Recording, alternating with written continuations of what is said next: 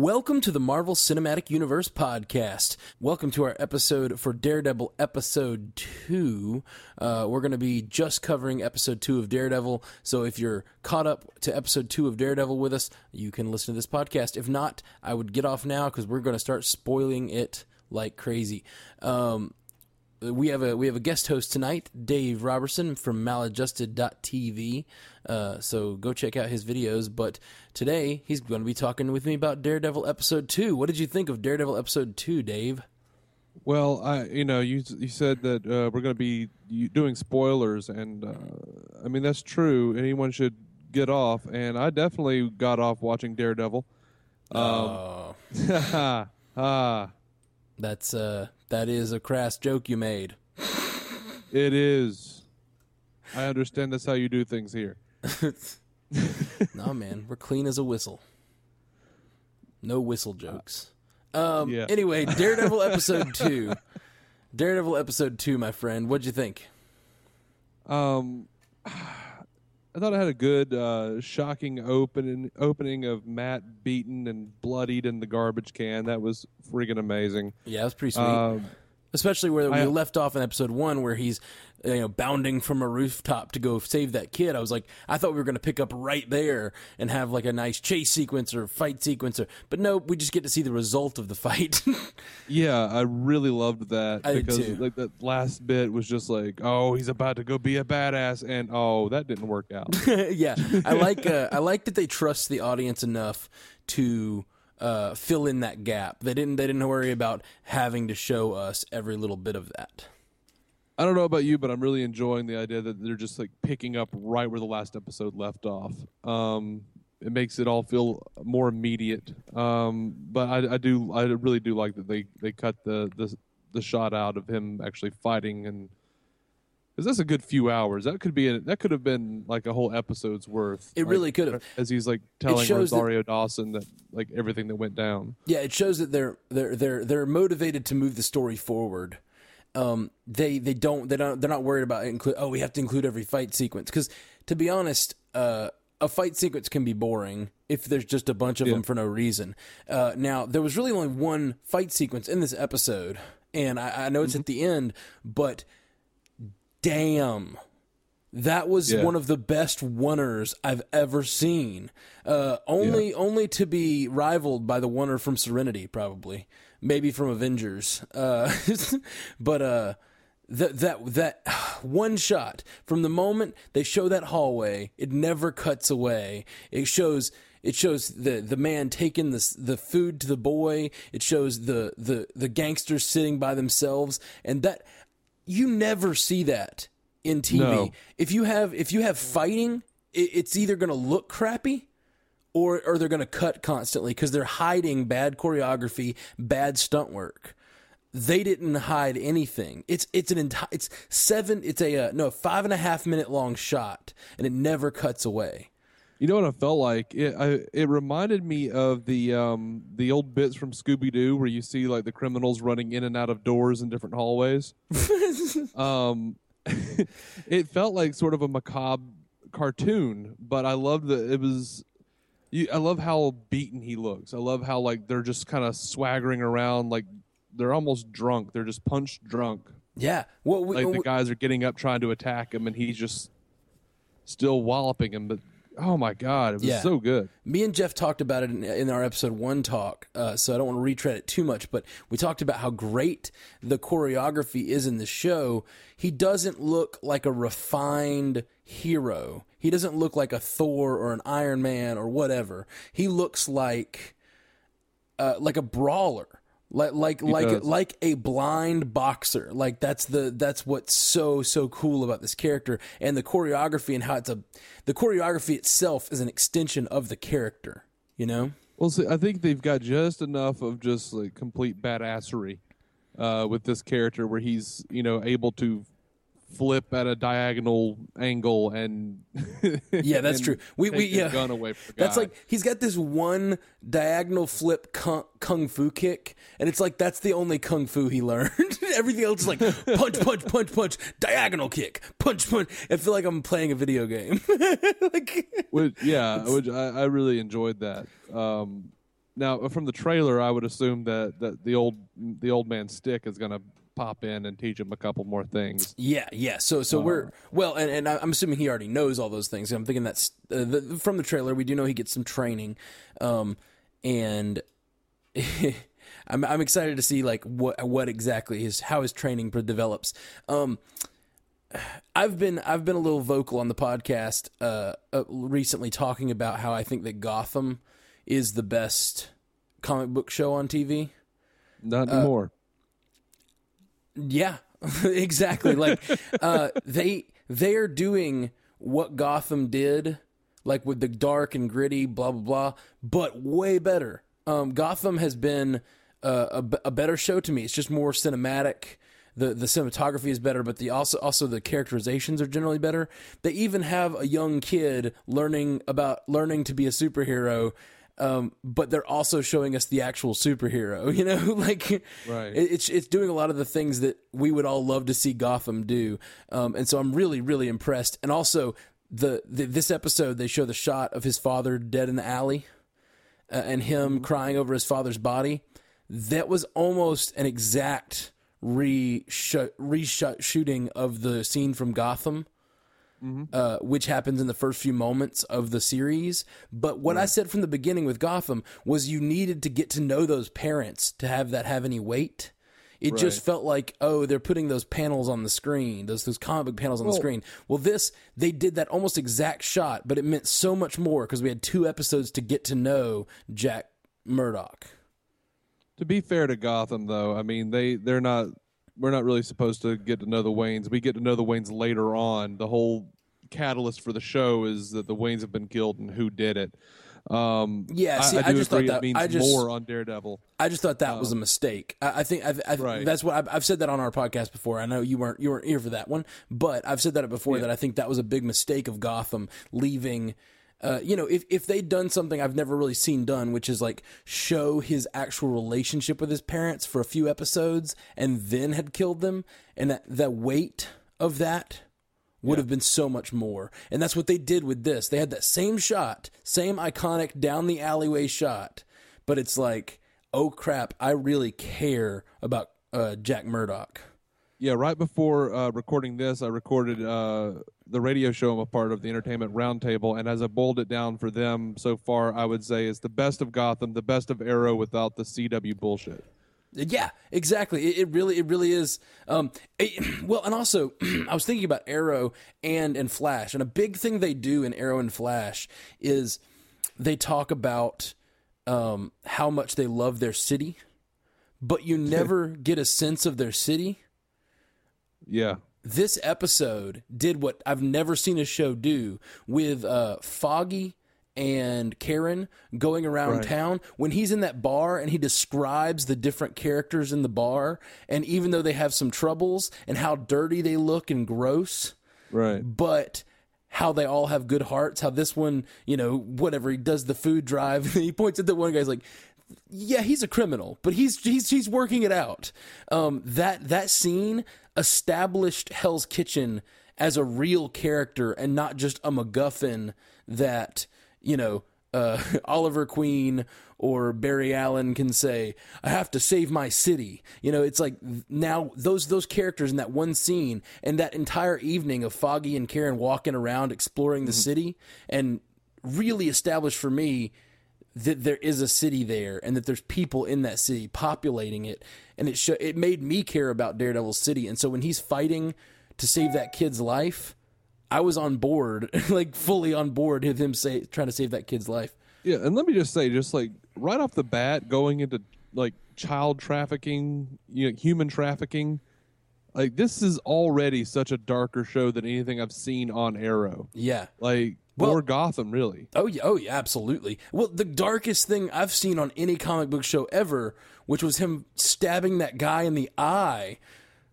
Yeah, I thought for sure Rosario Dawson was going to be like, um, uh, you know, what are you doing? Why are you torturing him? And no, she steps up and says, uh, here's how you hurt him. like that was crazy. Blew my mind. and then he pushes him off the roof. When he pushed him off the roof, I, I went know. shit. I did too. I think I yelled shit. I did think I was like, uh, Alyssa, uh, my girlfriend was watching it with me. She had to leave the room to take a phone call, but I had to finish so we could record this podcast. And so I'm, I'm watching it without her, and she just hears me from the other room. Shit! just like what is happening? Um, and I It thought for sure he was like, dead. instinctual guttural reaction. It wasn't just like I didn't see it coming. I And was that's a- good thing on the shows. Like Ah, absolutely. I, I, there's a lot of things I haven't seen coming, and, and one of those being Rosario Dawson's um, telling him to stab him. I didn't see him. Actually, I kind of did see him kicking. I thought I was going to kick him off the roof, but I, Right. I kind of wish he'd killed him. Um, and I don't know the Daredevil character that well from the comics. I don't know if he kills or not. And I understand that like uh, it's you know not super kosher for heroes to kill. Well, one of the big gripes uh, with the Ben Affleck movie a few years ago was that he was killing all sorts of people right at the beginning of that sh- of that movie. oh, really? Uh, and by the end of the movie, he had kind of come around to being not a killer. That's but- right. That's right. I remember that. And there was Yeah. we tried we, we almost brought up the, the Ben Affleck Daredevil last episode of the cast, um, yesterday's episode, and we and we went. Let's not talk about that.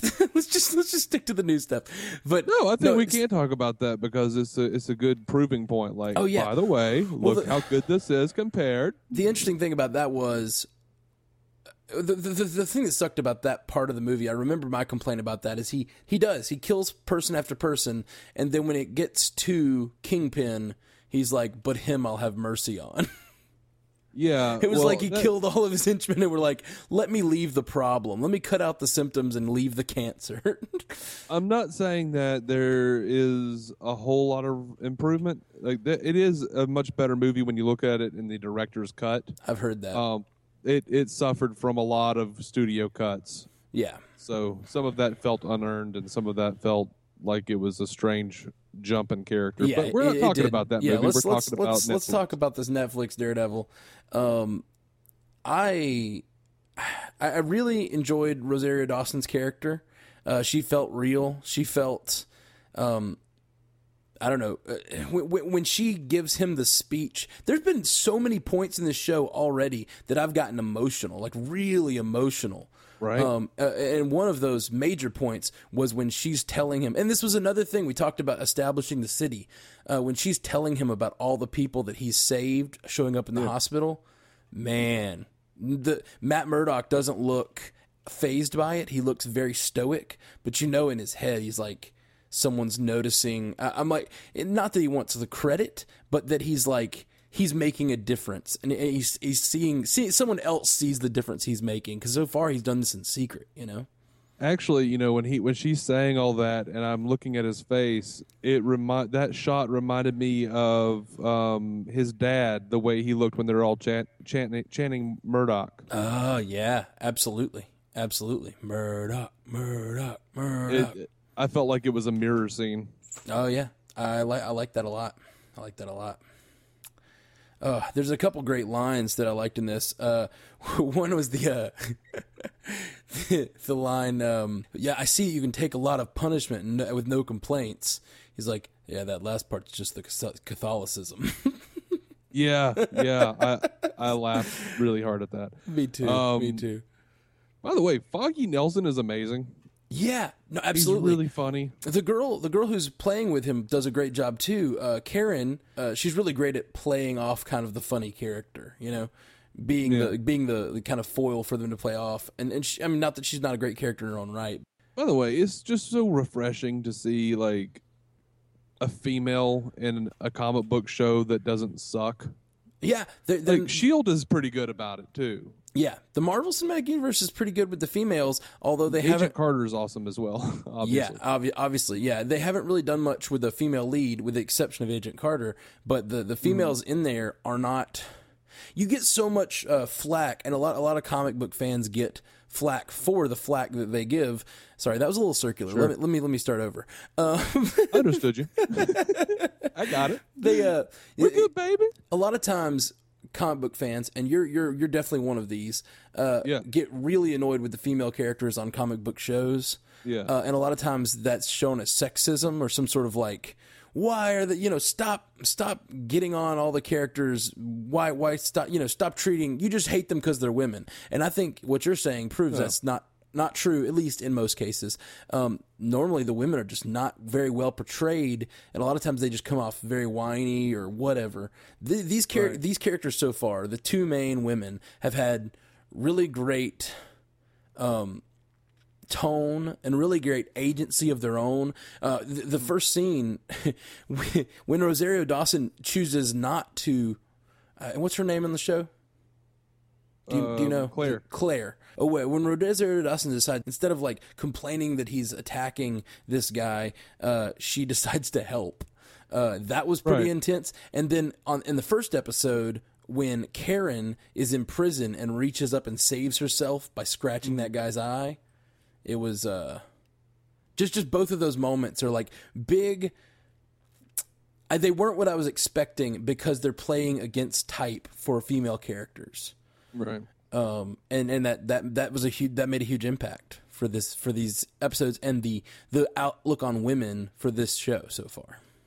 Yeah, like I, I, I do rail against the Laurels and the you know the Laurels and the Sarahs and the Barbaras, you know of, and the Irises of you know uh, Arrow, Flash, Gotham, all of those. They're actively bad. They're poor. It's their their characters have no weight. Already, Karen Page and Daredevil has more weight than any of them combined. I, I agree. Karen, I'm Team Karen. Yeah, Just- and they and actually got a good even- actress. That's the exciting Right? part. Marvel's doing really well with their Oh, actresses. the- all of the actors and actresses on this show so far have been top notch.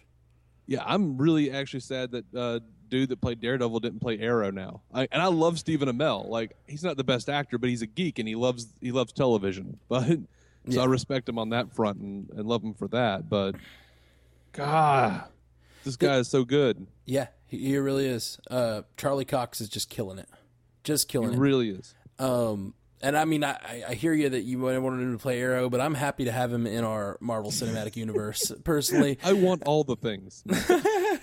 I want all the good people to play all the things. I'm very happy to have him where we have him. Uh, this is a perfect fit for him, and he's playing the role great. Um, oh man, we we, we I can't we- even. I can't say enough. he was English. Oh yeah, I didn't know he was English. Um, I can't say enough about the first scene of the show when he's in the confessional. Second scene, I guess, after his uh, him as a child. Uh, Right, Charlie yeah. Cox's first monologue in this show was incredible, incredible. They actually cast well for the kid too. Like when he's screaming he that he's blind, I was actually like heart wrenched. You know. Yeah, you know, I was definitely heart wrenched, but I gotta say, uh, just out of out of pure honesty, as much as I love this show so far, I don't love the kid's screaming voice. Maybe that's just because I wouldn't like to hear a kid scream in real life. But there have been two moments where he screamed pretty intensely. Um, one is like for his dad, I guess right after he's waking up from becoming blind, and the other time was actually when he got hit with the acid or whatever. uh both those scenes, I thought I did not like the kids like. "Ah!" I love the kids calm, uh, calm demeanor as he's like learning and Right. being himself. I really did not like his scream. I thought it was a little, uh, little over affected or something. I don't know.